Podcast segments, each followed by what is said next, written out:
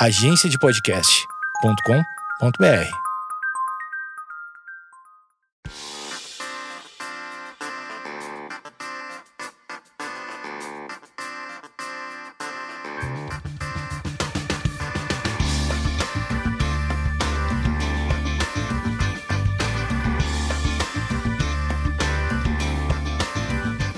Esquizofrenóias no ar e hoje eu recebo uma pessoa que eu fui num evento da Leves, era um show, não esperava nada além de um show, quando de repente me entra um menino e faz uma intervenção e fala.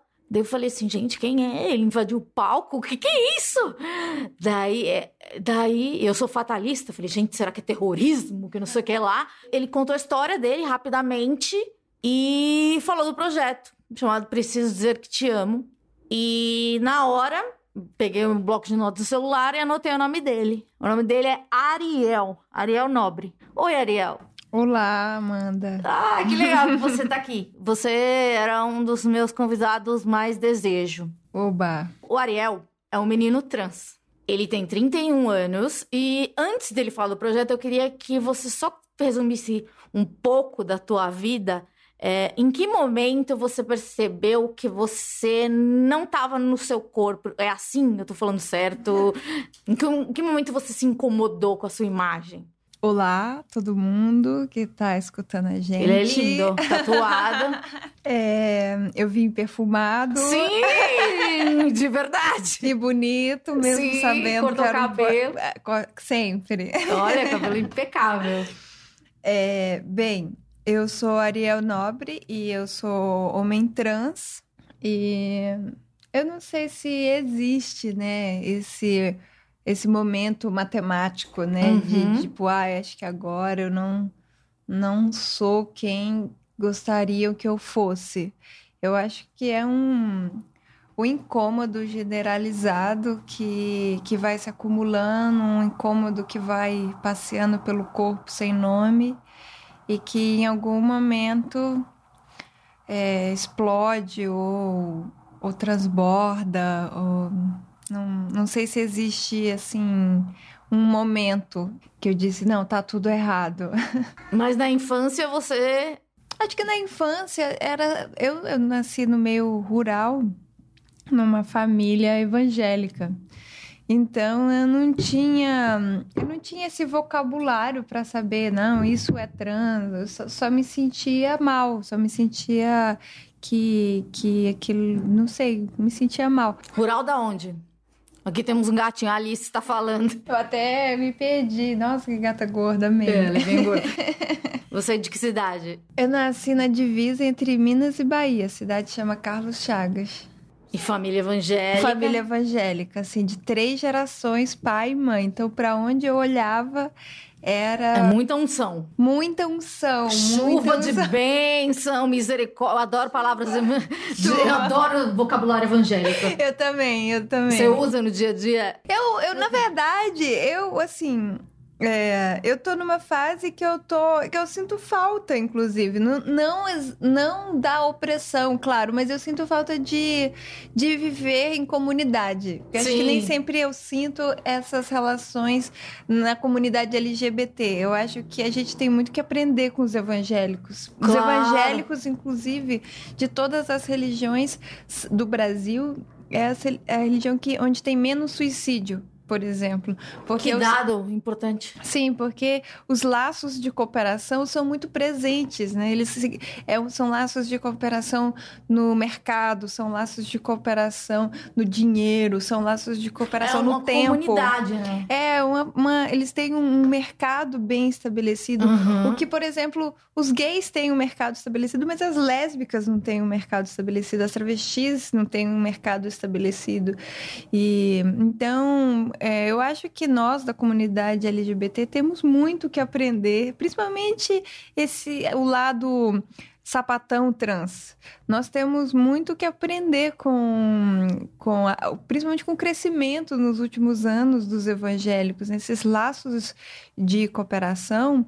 É, criam sentido na vida das Uhum. pessoas. É, as pessoas são capazes de é, criar perspectivas de vida, né? Aprendi muita coisa também com meu com o meu passado, não foi só só coisas ruins, né? Claro, imagino que você já tenha se visto como um pecador ou algo muito, sujo. muito, muito pecador, muito pecador, mas é que assim, no início não tinha nome. E depois, quando eu descobri a palavra sapatão, sabia já que era errado, já que era ruim, já que era negativo. Então foi muito doloroso para mim me ver como sapatão, que era até onde eu poderia ver, e depois saí de um armário sapatão aos 19 anos. Lá na sua cidade? Ou aqui em São Não, Paulo? já? eu já, já morei em muitas cidades. Eu, eu- quando eu, eu me libertei desse armário específico, eu fui para o Rio e vivi esse momento, fiz faculdade Sim. no Rio e, e, e me, me declarei sapatão livre. E depois de muitos anos vivendo como um sapatão, eu entendi que eu, eu, eu seria mais feliz se eu levasse a minha masculinidade além. Agora, agora sim eu entendo que você falou que não existe uma idade. Porque É. às vezes a gente vê. é, eu, eu assisto um programa que chama A Vida de Jazz. Você já viu esse programa? Não. É uma menina trans. Ela toma hormônio desde a infância. E ela tem os vídeos dela de criança. Fala: Eu sou um menino com corpo de menina. Então. É, não, é, não é uma regra, né? É assim, na verdade, a regra que tem, ela é a regra homem pênis, mulher vagina. Uhum. Essa é a regra. E, e a sociedade que isso se chama cisgeneridade. Uhum. Na verdade, isso se chama cisnormatividade. Uhum. E todo mundo que sai ou escapa ou transborda ou foge dessa regra é sistematicamente expulso dos espaços de eh, carinho, é expulsos dos espaços de amor, expulsos dos espaços de comida, expulsos dos espaços de trabalho, expulsos dos espaços mil, entende? Então essa, essa, esse que é o problema dessa regra. E a gente e aí, só que isso é tão profundo na gente que a gente acredita, inclusive, nesse essencialismo cisgênero, como se, porque me disseram que eu era mulher ao nascer, eu tenho o corpo de mulher. Não. Eu sou homem trans e eu tenho o corpo de homem trans. Eu não tenho um corpo de mulher, eu tenho um corpo de homem. Você toma hormônio? Não, eu não tomo hormônio. Não precisa tomar hormônio. Eu, assim, É uma opção, na verdade, né? na verdade, o que me faz homem Aham. é eu enunciar que eu sou homem. Aham. Então, entendi. uma vez eu enunciando que eu sou homem, eu me reivindico homem, então a partir daí o feitiço já está feito. Eu sou. homem. 19 anos, você saiu do armário, virou. Virou. Se, eh, se declarou sapatão. Com quantos anos você virou um homem trans? Com. Nossa, até, até não sei agora. Acho que foi com 2015, quando. Você tem 30 aí? Ai, vou então fazer sou péssima fazer conta. 32, acho 29. Tá, isso já foi em São Paulo. Já. Na sua, no seu, na sua intervenção, você falou que estava escrevendo uma carta é, porque a sua vida estava muito triste, porque você não conseguia um trabalho. Por quanto tempo você cogitou é, se matar? É, aos... Nessa fase, eu tava mudando de nome e de gênero. Uhum. E eu digo mudando porque mesmo na minha cabeça, e eu acho que de muitas pessoas trans, ou de muitas pessoas que estão tentando se reivindicar trans hoje no Brasil, é, a gente acha que é um portal, né? Justamente por essas palavras e narrativas que a gente ouve, né? Virou sapatão, virou trans. Uhum. A gente acha que é um portal. É, infelizmente não é. Seria mais fácil.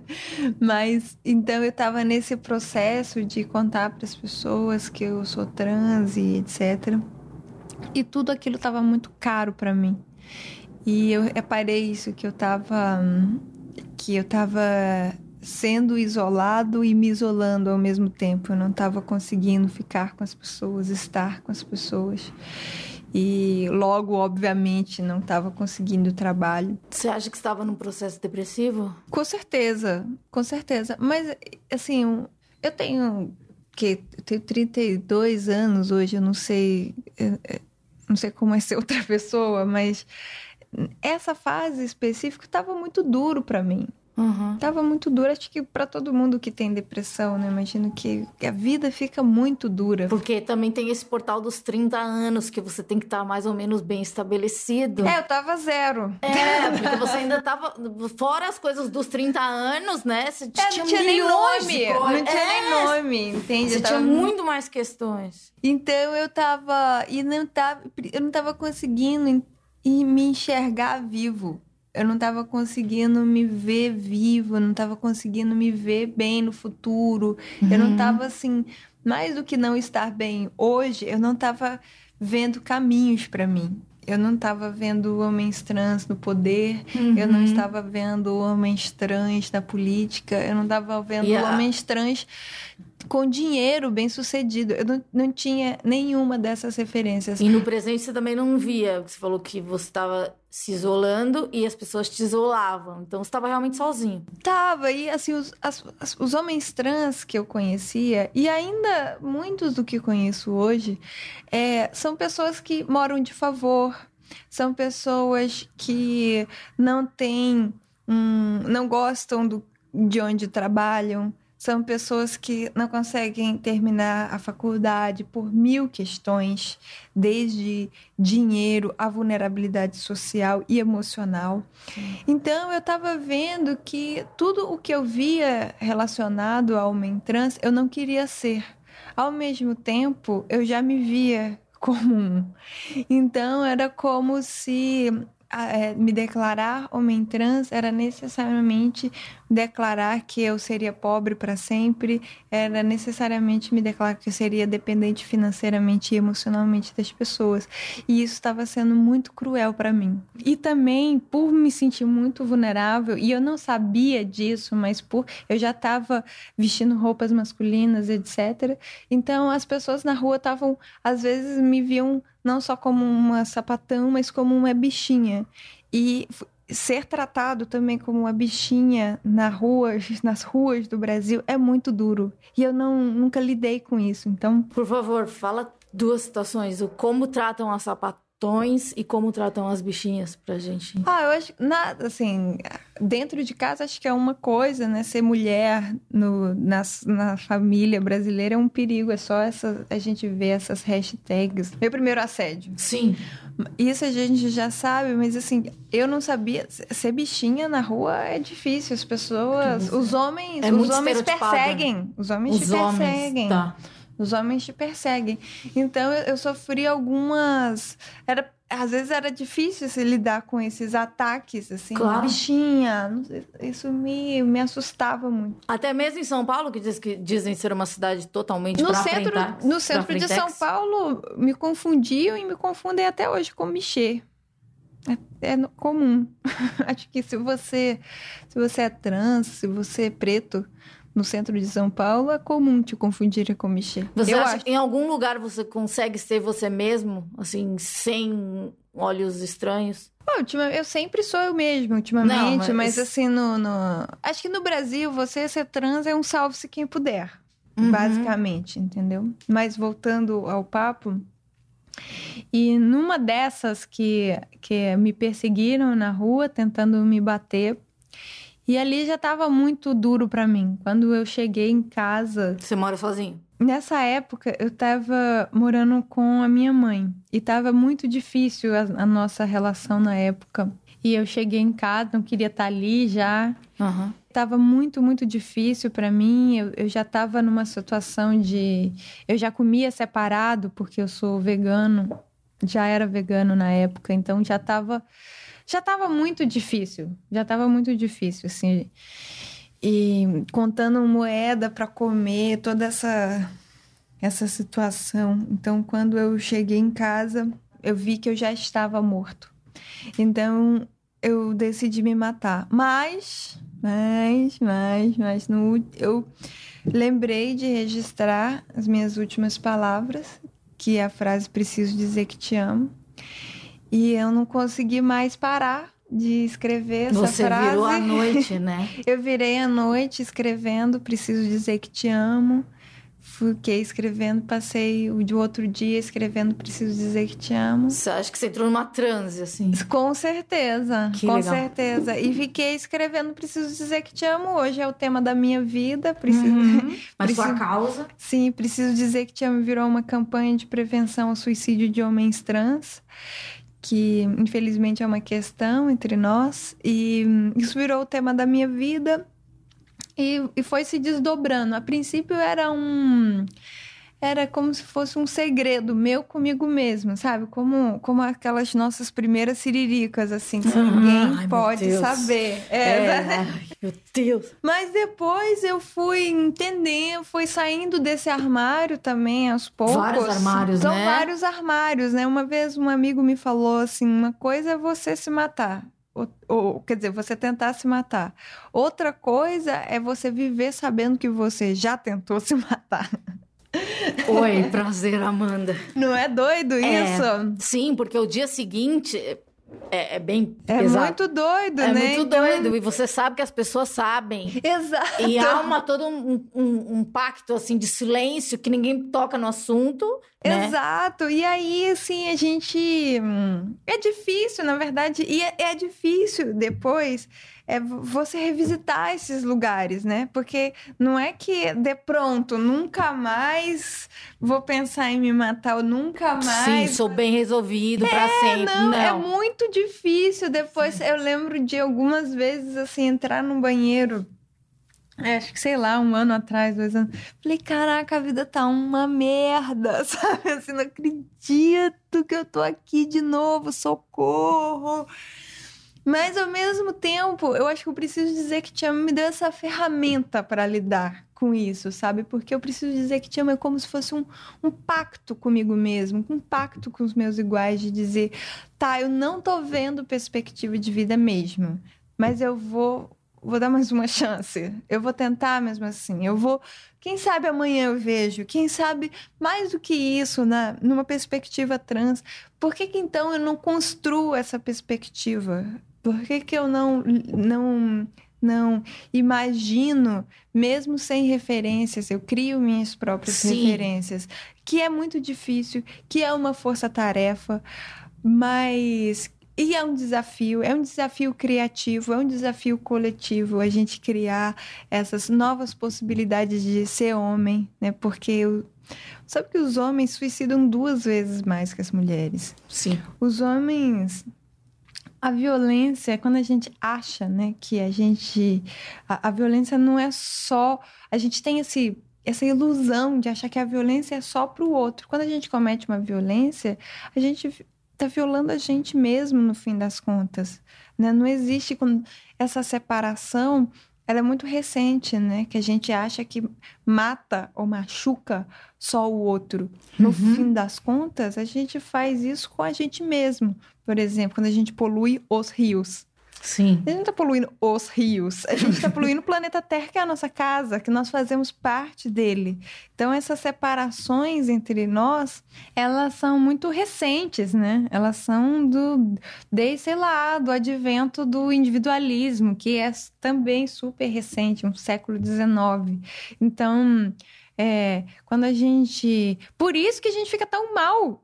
Assim, essa semana, um homem trans se matou. Aham. Porra! Eu, a, a gente tem essa sensação que é com a gente.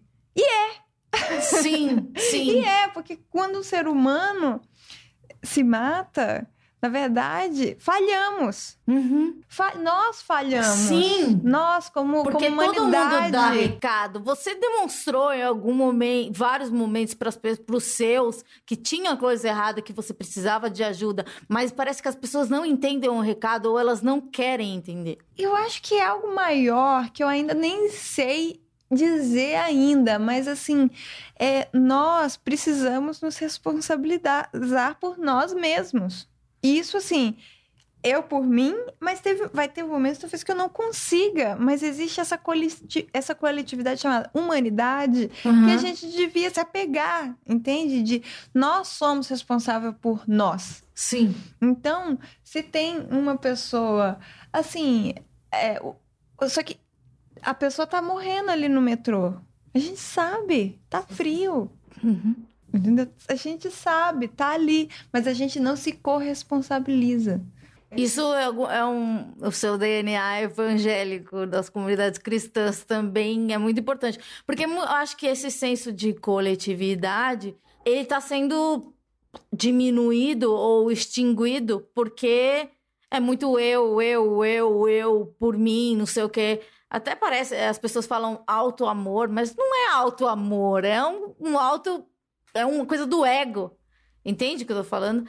Elas querem se mostrar bem para a imagem que elas têm, mas não é delas, entende? É, eu acho que é, é perigoso pessoas bem resolvidas, pessoas que você falou, você precisa de, de, de, referências, etc. Mas essas referências também estão, estão estranhas, ou sempre foram estranhas. Digo para mim, é, ou, ou para qualquer outra pessoa, é, no, não só no, no é, entre os trans.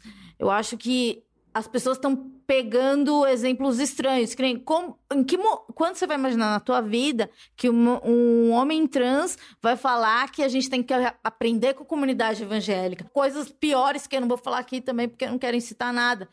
Mas, sabe, é, é esse aprendizado. Tipo, ó, isso aqui eles têm de legal, sabe? Eu acho que as pessoas não pegam mais, porque elas rotulam tudo, ó, isso aqui é feio, tchau. Sim. Até o feio tem algo que a gente pode aprender. A gente tá impaciente, né? Hum, a gente tá imediatista. Imediatista, impaciente, sim. Isso é uma, uma questão eh, do tempo de hoje, né? Talvez porque a gente é, lida com as trocas de como algo muito consumista.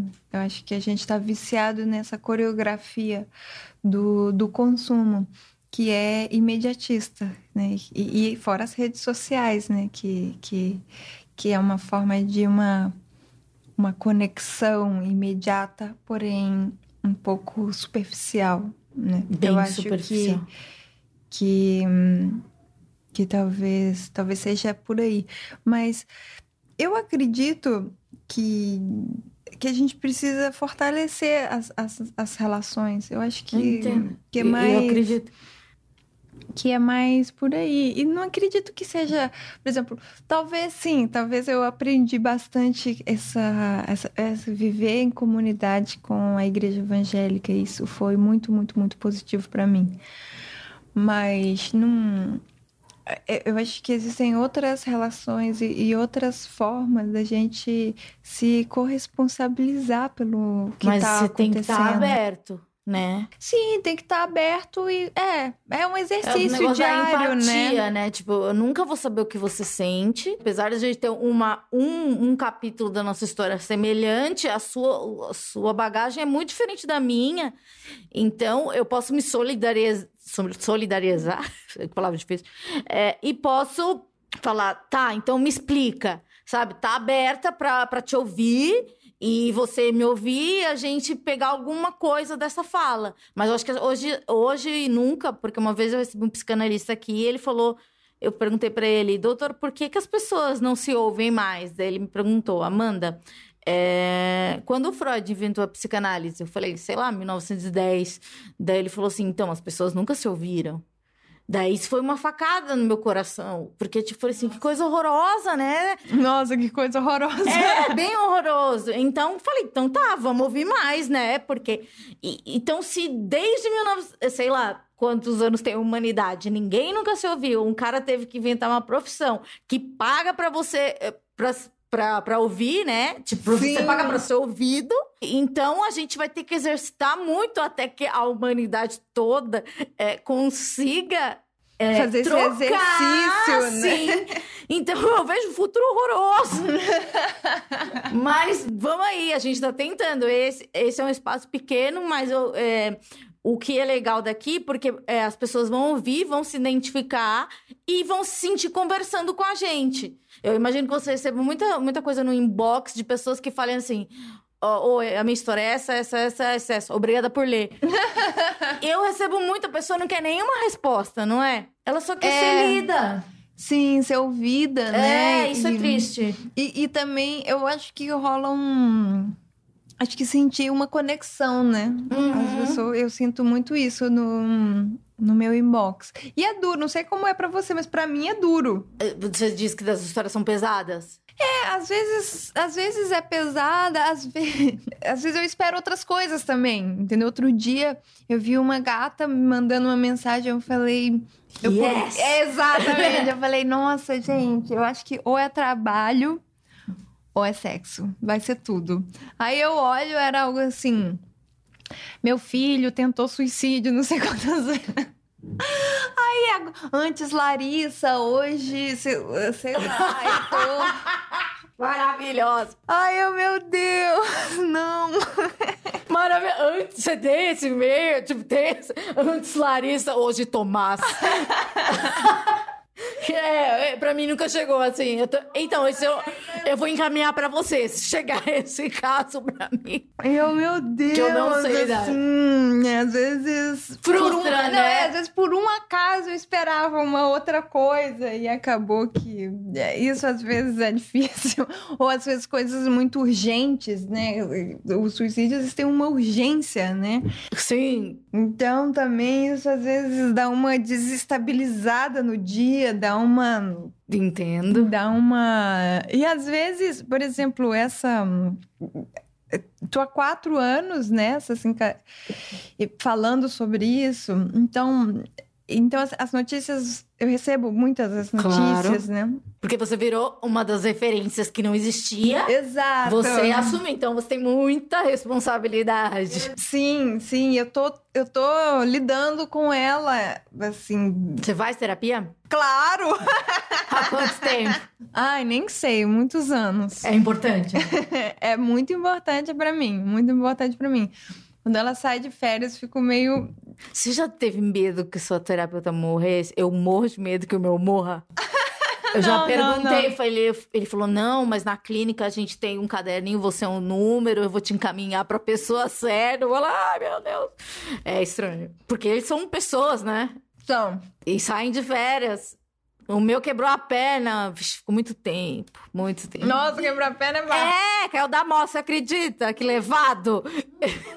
e daí você fala, putz, mas o- ele tem uma vida, né? Mas é importante fazer terapia. E você, você é, lê essas mensagens, isso com certeza te abala. Sim, minha bala. E você já se envolveu demais a ponto de falar assim, não, não quero mais saber dessa história. Porque às vezes chegam umas coisas bem... Ah, sim, sim. Às vezes, assim, eu. eu hum, é uma limitação que eu tenho, assim. Não, Nem é sempre claro. eu vou conseguir é ver tudo, ler tudo, etc. Sim. E eu já percebi, por exemplo, que essa última notícia super triste, etc. é, eu, eu sinto que acaba sendo um gatilho para que, assim, é, no final eu vi que eu tava chorando outras coisas, entendeu? Eu acho que é só. Fica. ca- Claro que mexe comigo, eu não, não sabia quem ele era, mas é muito triste porque eu sei exatamente os passos, eu sei o que estava acontecendo, eu fico, fico muito bravo com as pessoas cisgênero. Cisgênero é quem não é transgênero. Uhum. Que falam que é uma grande surpresa. Que surpresa! O Como suicídio. assim uma grande surpresa? O suicídio é a segunda causa de morte entre a comunidade trans, só perdendo pro assassinato. Então, assim, que surpresa é essa? A que essa- expectativa de vida trans é muito baixa. Exato! É, é que isso você falou, aquele negócio da pessoa que tá com frio no metrô. Você sabe que tem, mas você não quer ver. Exato! Então, assim, Você eu não quer entrar em muito... contato por quê? Porque vai causar um sofrimento. Ainda mais você Exato. que é trans, então vai, você vai sentir na, na pele. Se for eu, é, eu também não, não vou sentir na pele no- como a pessoa, mas eu, eu tive uma infância católica, ele também tem essa coisa do, do doar e não sei o quê. Então eu também vou me sentir meio culpada por não ter feito nada em relação a isso. É, mas você começou a escrever, começou, virou a noite, entrou em transe e depois e a sua, o seu trabalho, vamos dizer assim, a sua intervenção é escrever pelos lugares. Preciso Sim. dizer que te amo. Sim. Você tem escrito em você, você- eu li que você escreveu duas vezes no seu pai Sim. sim, sim, sim. e o seu pai mora contigo. Não, não, meu pai mora em Brasília. Tá. É, bom, eu, eu, isso virou meu trabalho. Eu me dei esse trabalho, eu não tinha trabalho, né? Então, eu me uhum. dei esse trabalho de escrever Preciso Dizer Que Te Amo no Mundo. E aí foi evoluindo, fui escrevendo Preciso Dizer Que Te Amo. É, fui saindo desse armário, virou uma campanha de prevenção ao suicídio de homens trans. Eu consegui compilar tudo isso num, numa residência artística que, da Melissa Meio Fio. Lá tinha profissionais, outros artistas.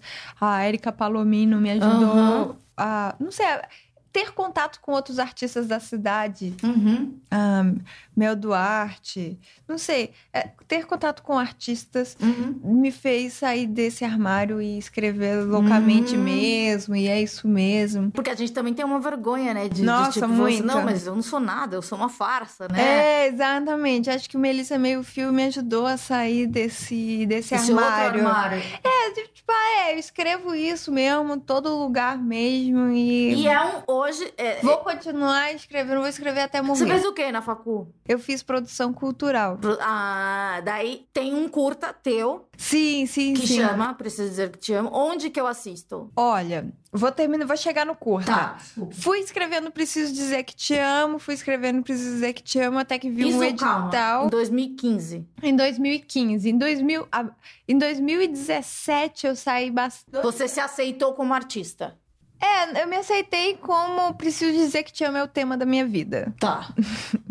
é, foi isso. Acho que artista já era. Tá. E aí eu comecei a escrever. E aí, exatamente, saiu o, Haddad, era prefeito da cidade de São Paulo na época, e saiu um edital de curtas com políticas afirmativas. Foi o primeiro edital com cotas para pessoas trans no cinema do Brasil que se tem notícia. Se você sabe de um outro, por favor, manda para mim. Não manda só antes Larissa, depois Tomás. manda no zap. Isso é traumático. E aí eu escrevi, é, eu preciso dizer que Te Amo ganhou e a gente fez um fucking filme sobre esse processo criativo. Eu chamei outras pessoas trans para me ajudarem nesse processo, pessoas que eu admiro, e a gente fez um filme. A gente estreou em 2018 no Kinofórum. E a gente já começou ganhando com prêmio de público, favoritos do público e uma menção honrosa. E aí, daí pra frente, a gente entrou nos maiores festivais do Brasil, Festival do Rio, Mostra Tiradentes, os festivais de curtas também, Curta Brasília. Depois a gente foi para Salvador, no lugar de mulher no cinema, ganhamos o prêmio Marielle Franco de Direitos Humanos. E hum, estreamos a convite do Afroqueer Montreal Massimadi e Premiere Europeia na semana passada a convite do Festival Trans Screen.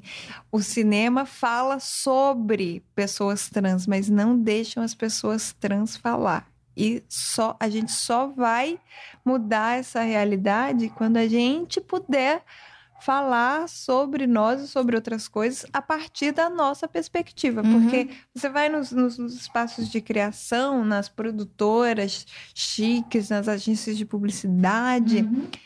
lá tem um monte de branco que está muito preocupado com a causa negra. E você vai encontrar só cisgêneros muito preocupados com a causa trans. Agora, em junho, então, estão preocupadíssimos. Porque é a marcha? Mil. É, porque é a parada LGBT. E porque é o mês do orgulho. Então, agora, os cisgêneros das agências, nossa, estão muito preocupados pela um, causa trans. Mas... Um post seu sobre fotógrafos. É, mas assim, na verdade... E aí? A gente só vai mudar essa situação quando a gente estiver nos espaços de criação. Quando nós trans, a gente puder é, escrever os filmes, fazer, escrever os roteiros, Mas é que você é um coisas. desbravador, né? Você é a primeira geração, por assim dizer. Pelo menos que eu tenho consciência. Sabe que a Érica Malunguinho, que é a primeira deputada trans hum. do estado de São Paulo, ela fala uma coisa que eu acho muito foda quando falam disso. Ah, primeira deputada trans e negra do estado de São Paulo. Ela fala assim: é, eu sou a primeira, mas até quando isso é comemorável? Isso, na verdade, é uma dupla denúncia de nós. E ela falou uma coisa que eu acho muito foda, que é assim: nós não somos só destinatários das políticas públicas. Agora a gente quer escrever as políticas públicas. E eu é, falo isso no campo do audiovisual. Eu não quero só que façam filmes sobre nós. Você quer dirigir, você quer, quer produzir, você quer captar. Exatamente. Porque você é qualificado, você fez a faculdade também. Porque é, há, há, também uma marginalização, né? Exato. Porque assim, é, dá um subemprego, porque não sei porque é, a pessoa não consegue chegar a, a, até a universidade. Eu posso achar milhões de coisas, mas eu não sei o motivo. Mas existem pessoas que, que estão conseguindo sair do, do, do da, da margem, que nem, que nem, você não está mais à margem. Você tem um filme, você é, pode produzir, você tem capacitação, você tem contatos. É importante você reafirmar que isso não é uma moda que é só porque a gente tá em junho, é, que é o mês do orgulho gay, que isso vai ter que ser falado agora, porque as propagandas, os, os produtos vão ser com arco-íris e nananana. Porque também tem aquela. Também voltando pro, pro, pro suicídio, tem setembro amarelo. Sim. Tá, legal, as pessoas só se matam em setembro. Tipo, todo mundo resolve falar disso, mas eu acho que tem uma moda, que nem você falou, do, você vai na agência, eles estão muito preocupados com a causa negra e eles querem colocar pessoas negras nas, nas publicidades, etc. Mas não tem nenhum é, diretor de publicidade negro. Então, o erro está muito mais na raiz. Mas como você tem é, essa voz e como eu vi você no, você postou, que você falava assim, ai, muita gente me procura para fotografar, mas nunca é um, um, um. E, e daí eu falei assim, nossa, tá aí uma coisa que eu nunca pensei. Porque eu falava assim, nossa, que lindo, né? As pessoas fotografando pessoas trans. Daí depois eu falei, putz. Nossa, eu fiquei é, putíssimo. É da moda, né? É claro. uma moda. Você, assim, é, eu sou bem pessimista quanto bastante coisa. Você acha que é meio uma moda essa inclusão? Com certeza. na, na, verdade, assim, é, as, é uma disputa. Mais ah, do, que uma, do que uma moda, é uma disputa. No sentido de por que, que as agências ou as marcas estão falando sobre nós? Bem, isso em si já é um grande ganho da sociedade civil, porque ah. antes não se falava. Então hoje falam sobre nós. Então agora a gente está querendo o um próximo passo, que é nós falarmos, não é falar sobre nós. Falar em primeira pessoa. Exatamente, a gente ser sujeito. Se é falar sobre inclusão, muito bem. Então, eu, Ariel, eu, homem trans, eu vou ser o sujeito, no sentido que eu vou conjugar o verbo incluir, eu vou ser o incluidor. E eu não vou ficar à mercê dessa pessoa, desse publicitário, desse, desse profissional de marketing rico, desse profissional branco, que vai ficar na portinha decidindo e conjugando o verbo incluir. Ele que vai colocar, ele que vai falar: "Ah, você vai ser incluído e você não vai ser incluído". Ele que vai ficar na portinha. Ele que é o sujeito que vai é, que o decisões. esse verbo. Uhum. E não, se é para falar de inclusão, eu vou ser o sujeito. Eu queria dar um Parabéns para sua terapeuta. Que trabalho maravilhoso. Então, eu, é, essa, eu acho que essa é a questão. A gente antes era lixo, objeto. Hoje nós somos objeto. Falam sobre nós, uhum. mas não tá bom ainda. Então, essa é a disputa que os movimentos sociais e os ativistas e os, consul, os consultores e operários da diversidade estão travando no campo do marketing da publicidade. Você acha que essa classe está unida? Do, que você falou das desuniões, sapatões, não sei o que, não sei o que, sei lá. Essa do... do dos consultores em diversidade, dos é. operários em diversidade, que eu chamo. Olha, publicitários no geral, eu, é quase que um desserviço em forma de, de classe, né? De categoria. Mas eles têm o budget. Né? Mas... Eles decidem. Eles não decidem tudo. Eles decidem algumas coisas. Mas a publicidade é mais um espaço de poder. Assim como a, onde a Érica Malunguinho, por exemplo, está. Onde a Érica Malunguinho está? No, no campo da política estrito senso. Mais um espaço de poder. Os espaços de poder são majoritariamente brancos e cisgêneros ainda. Sim. Então, a gente ainda está, eu como é, trans, eu sou branco, mas sou trans, então eu fico é, ali disputando. Mas não só por isso. Tem uma coisa que, que eu também aprendi com a Erika Malunguinho, que é assim: olha, não tô. Eu, quando fico lá na publicidade, eu não. Não é só trans no poder. Não é só outra coisa que eu, que eu sou super ativista, é, eu sou ativista do catering. Tem que ter comida, não pode ter fome nos espaços corporativos, tem que ter diversidade na comida. Então, quando, não é porque eu sou vegano, não, não é porque outra pessoa é. Não é porque eu já fui mulher que eu quero igualdade das mulheres. Não! Não, não é porque eu sou bacana que eu quero mais negros na publicidade. Não é isso. O que eu quero é um projeto fraterno de mundo. O que eu quero é um projeto igualitário, um projeto de amor. É isso que eu quero, porque no fim do dia, no fim do dia, quando eu tô chorando a morte do meu irmão, qual é a questão de suicídio entre os homens trans? A gente não tem as mesmas oportunidades, a gente não tem perspectiva de vida, a gente não se vê vivo no amanhã, a gente não se vê sendo amado no amanhã porque a gente não se vê sendo amado no hoje, a gente não consegue, a gente não tem imagem para se imaginar vivo. Por isso que eu vou nos festivais e eu causo. Por quê? Porque eu vou. Tem um monte de filmes sobre trans, uhum. mas não tem trans no festival. Não tem trans assistindo filme, não tem trans dirigindo filme, não tem trans. É assim, hoje eu, eu não só quero dirigir, mas eu quero ficar em cima do dinheiro decidindo para quem vai o prêmio. Melhor terapeuta do mundo. Mais do que fazer filme, porque hoje, hoje eu vejo que antes as pessoas cisgêneros, os jornalistas apontavam, os fotógrafos apontavam suas câmeras para mim. E queriam porque queriam uma história triste. Sim. Hoje eu penso assim, ah, e aí eu vi que só que ele que ganhava o prêmio, ele que ganhava o dinheiro, Você ele que ganhava dele. o trabalho. Então Você pensei... era a pessoa triste da foto. Exatamente. E aí eu falei, não, eu quero ser ele. Uhum. Eu quero ir para lá. E aí eu e fui. que momento você saiu desse armário aí que você quer, que você se tornou essa pessoa? Eu que... acho que escrever não preciso dizer que te amo. Uhum. Escrever não preciso dizer que te... E por isso que eu votei no Haddad também. Eu votei no Haddad não só por causa do Lula, claro. Mas Porque ele é bonito. ele é bonito também. Escrevi Ele- preciso dizer que te amo no Haddad. Sério? Sério. Ah, eu acho ele, ele tem um Ele físico é de nadador, ele é bem gato. Ele é gato, Ele ele, é é gato. tudo. Mas eu até esqueci que eu ia falar. Nossa. Um beijo, Haddad, que eu sempre escrevi. é, Boulos vai vir aqui, você acredita que Boulos Ah, virá que aqui? tudo, que tudo. Sim. Então, eu falo.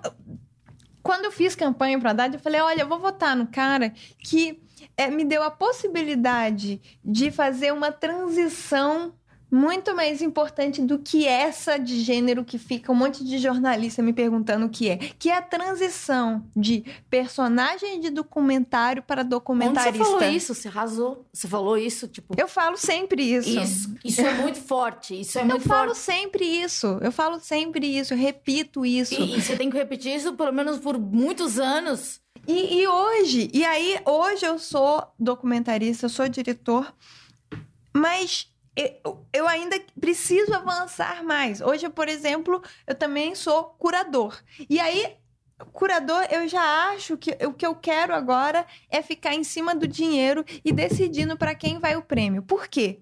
Veja bem, Veja. cisgêneros se juntam e fazem um filme sobre trans. Uhum. Aí, eles vão o quê? Para os festivais. Quem faz os festivais? Cisgêneros. Então, outros cisgêneros selecionam, falam: não, esse filme aqui é o que a população brasileira precisa saber sobre trans. Que é desse cis aqui que fizeram. Tá bom. Aí, eles vão, esses vão para os festivais. Aí, o cara do prêmio, do dinheiro, Uhum. assiste o filme e fala: Cara, Cis, esse é o filme o Brasil precisa saber sobre trans. Entendeu? E aí A, A gente não- é toda errada. é toda uma rede, uma panelinha cisgênera que ganha dinheiro e trabalhos melhores, e promoções, e etc., e poder, às custas da nossa desgraça. E aí, Que é sempre uma história triste, né? E a quem serve travestis triste? A quem serve? A quem serve homens trans tristes? A quem serve? Serve a cisgeneridade. Então, quando eu vejo filme triste de pessoas, imagens de trans triste, desgraça trans, Uhum. eu fico pensando assim, para! Para agora a gente precisa de outras imagens. A gente precisa de imagens para levantar da cama. A gente precisa de imagens para a gente se ver como sujeito. Você vê os maiores filmes de que tem transmasculinidade é filmes tristes. Que isso? Gente, a primeira causa de morte é suicídio, segunda causa de morte da, da comunidade trans é suicídio, só perde para o assassinato. A gente precisa ter responsabilidade coletiva em relação a isso. A gente precisa produzir imagens de forma responsável. A nossa comunidade não pode assistir essas imagens. Essas imagens são danosas à nossa saúde mental. Essas imagens deviam ser proibidas. Entretanto, são exatamente esses filmes que ganham os festivais, são exatamente esses filmes que ganham dinheiro. Esses filmes deviam ser proibidos. Esses filmes são danosos. Esses filmes são Você se horrorosos. nega a fazer alguns trabalhos, assim, quando você percebe que você tá muito objeto? Ou você Sim. fala assim, você é objeto porque... Mas você acha que ser objeto nu- num momento é necessário? Num pa- Primeiro, Te- é, eu tive primeiro passo? eu fui muito Você é muito objeto. consciente, né? Na verdade, assim, essa consciência ela foi construída. Eu É. tive que passar muito por essa posição de objeto para me entender como objeto. E ainda assim, às vezes quando eu tô sem trabalho, eu deixo o jornalista chegar mais perto, eu deixo o fotógrafo chegar mais perto. E aí eu vou constrangendo Sim. então, porque a primeira coisa que eu falo é assim, porque eles querem, sabe o que, que eles querem? Eles querem mostrar a realidade. E aí isso tem um abismo no que eu quero. Eu quero transformar a realidade. Eu não quero mostrar a realidade. Porque essa realidade que eles querem mostrar, o que que acontece? A sociedade é viciada nessas imagens. Só que é isso é, é- é- essa, essa, quando você mostra essa realidade, pra que mostrar? Você quer desgraça trans? Só vê na rua. Vai lá no centro de São Sim, Paulo. vai na 13 de maio. É, você vai ver. Essa é, é- isso é pra que gastar? Fazer imagem é tão caro. Fazer imagem é tão caro, porque você vai disponibilizar tantos recursos humanos e financeiros para repetir uma realidade que nós todos precisamos ter corresponsabilidade de transformar. Quando a gente gasta dinheiro e tempo e recursos para mostrar a realidade trans, o que a gente está fazendo é reforçando a desgraça trans. E aí todo mundo gosta. Sabe por que todo mundo gosta? Por? Porque a transfobia tá arregada. Hum. Tá arregada na gente. Então a gente fala, ai, tadinho. E aí passa o filme, o próximo filme é sobre pinguim. O Uber chega e a gente volta para casa. Entende? E nunca mais você pensa no assunto. E daí tem Exatamente. uma Beijão. travesti ali no metrô. Aí você fala, ai meu. Não serve pra não, nada, não serve porque. pra nada. Entendeu? Agora, o, o, pri- por que eu preciso dizer que te amo é tão inovador? Ou mesmo outros filmes que foram contemplados por esse mesmo edital, como Negrume, do Diego Paulino. Porque a gente cria imagens de travesti vencedora, a gente cria imagens de homens trans, deuses. A gente cria imagens de futuro para nós mesmos.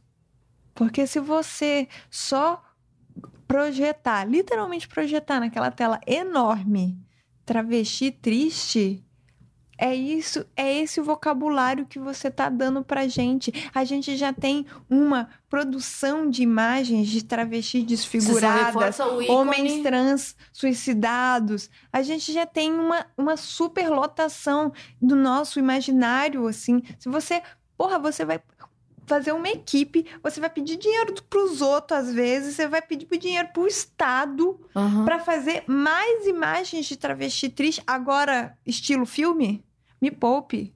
Me É, poupe. é só abrir a janela, né? É, me poupe. A Desde gente quando precisa. você começou esse trabalho, você vê alguma mudança negativa ou positiva? Como foi, assim? O filme Preciso Dizer Que Te Amo tem uma função social: evitar suicídios e valorizar a vida trans. Então, é comum a gente salvar vidas. Não gosto dessa palavra salvar, mas assim, no fim do dia, sim, são muitas as histórias de pessoas que estavam pensando em se matar depois do, de ver Eu Preciso Dizer Que Te Que era Amo. aquela referência que você nunca teve, você, você foi lá e produziu a Exato. referência para as outras pessoas não terem eh, esse pensamento e essa, esse vazio. Exato. Então, há uma mudança. Ah, ex- existe mudanças muito. O Preciso Dizer Que Te Amo, ele encabeça uma mudança positiva. Ele sugere uma mudança positiva. Ele abre caminho para outras referências para nós mesmos e para o mundo, porque não é só nós, homens trans, que precisamos de referências. As empresas precisam de referências. Porque quanto mais referências de homens trans bem-sucedidos, mais as empresas vão se sentir seguras em contratar pessoas trans. Porque hoje a gente, é- a, a gente, parece que você é trans, você tem que ser no telemarketing. Não, a gente tem que criar imagens de homens trans no marketing, decidindo a narrativa. Eu queria saber, assim, agora da sua vida, vida pessoal. É, você morava com a tua mãe ou você mora sozinho? Hoje eu moro sozinho. É mais fácil morar sozinho? Porque, assim, eu já morei sozinho e já tive depressão. É horrível. Porque você comete alguma coisa horrível, não tem ninguém pra te salvar. Como que é a tua vida, assim? Bom, eu tô alguns meses morando sozinho. Num... Você namora? Meu sonho, a louca. Ah, claro que é câncer, que ela quer casar, ter filho. Não, não namoro. Mas quer. Olha, Ah, câncer, né? gostaria, gostaria, mas ao mesmo tempo eu sinto que até hoje eu sinto que eu tô lutando contra esse isolamento. Então, às vezes eu não me sinto preparado, me sinto ainda arredio, me sinto ainda com medo das relações. Mas você já conseguiu tanta coisa, um relacionamento. Quando você conseguir, segura Oba! essa periquita. Vamos, vamos torcer para os próximos E daí capítulos. você mora sozinho e. E você trabalha como produtor cultural. Eu sou publicitário. Hum, você faz muita reunião com aquele povinho lá da Vila Olímpia? Eu faço, faço muita reunião na Vila Olímpia e no Itaim Bibi. É, tem essa galera, né? Mas hoje a publicidade me dá ferramentas incríveis. Eu sou muito grata, eu sou.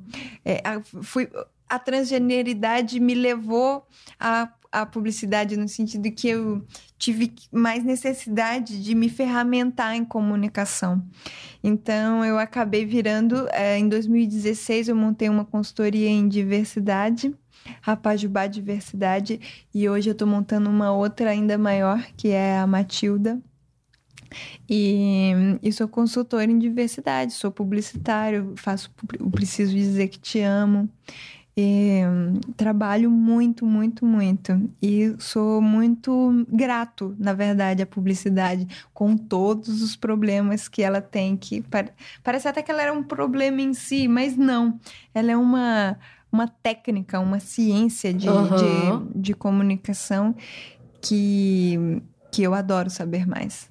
Poxa, eu só quero agradecer, dizer que você é uma pessoa incrível. Aprendi muito, espero que todo mundo que, te- que, que tenha ouvido tenha aprendido também alguma coisa, repensado. Sigam Arroba o Ariel Nobre e arroba Projeto Preciso Dizer Que Te Amo. e ele é lindo. Oba! Pode mandar aquelas mensagens antes Larissa, depois Wallace. Mas também, Paquera também paqueras pode. também usem, utilizem como Tinder. Exato. Eu não tenho Tinder, então pode paquerar ao vivo mesmo. E Sabe o que eu vi? Que quando. É que eu já estou casada, né? Mas ah, no, no Instagram, quando você quer paquerar uma pessoa, você manda um foguinho. Você recebeu foguinho? não, nunca recebi. Mas se alguém te mandar um emoji Você já foguinho, sabe. Você já sabe que aquilo ali é uma segunda intenção. Ótimo. Agora, Então, sei lá, sai mandando fogo, né? Manda fogo pra geral. obrigado por essa dica. Obrigado, você é ótimo, você é lindo, de Obrigado, verdade. muito obrigada. E, e, tipo, a sua personalidade é muito bonita. Você tem muito a ensinar, assim. E eu te falei que não era pra ser triste o programa. A gente só começou só pra in- introduzir. E parabéns. Eu quero ver você muito lá no topo e da- de repente você lá com o terno Ricardo Almeida Isso, isso, eu quero terno. ternos chiquérrimos, muito bem cortado, porque você é tudo magrinho, né? Sempre um caimento ótimo. E semana que vem a gente volta com mais um, um Esquizofrenóias, com mais um tema de saúde mental. E sigam, o, o seu pessoal é o Ariel Nobre. O Ariel Nobre, o Projeto. projeto Preciso Dizer Que Te Amo. É isso aí, semana que vem a gente volta. Beijos e paz nos estádios.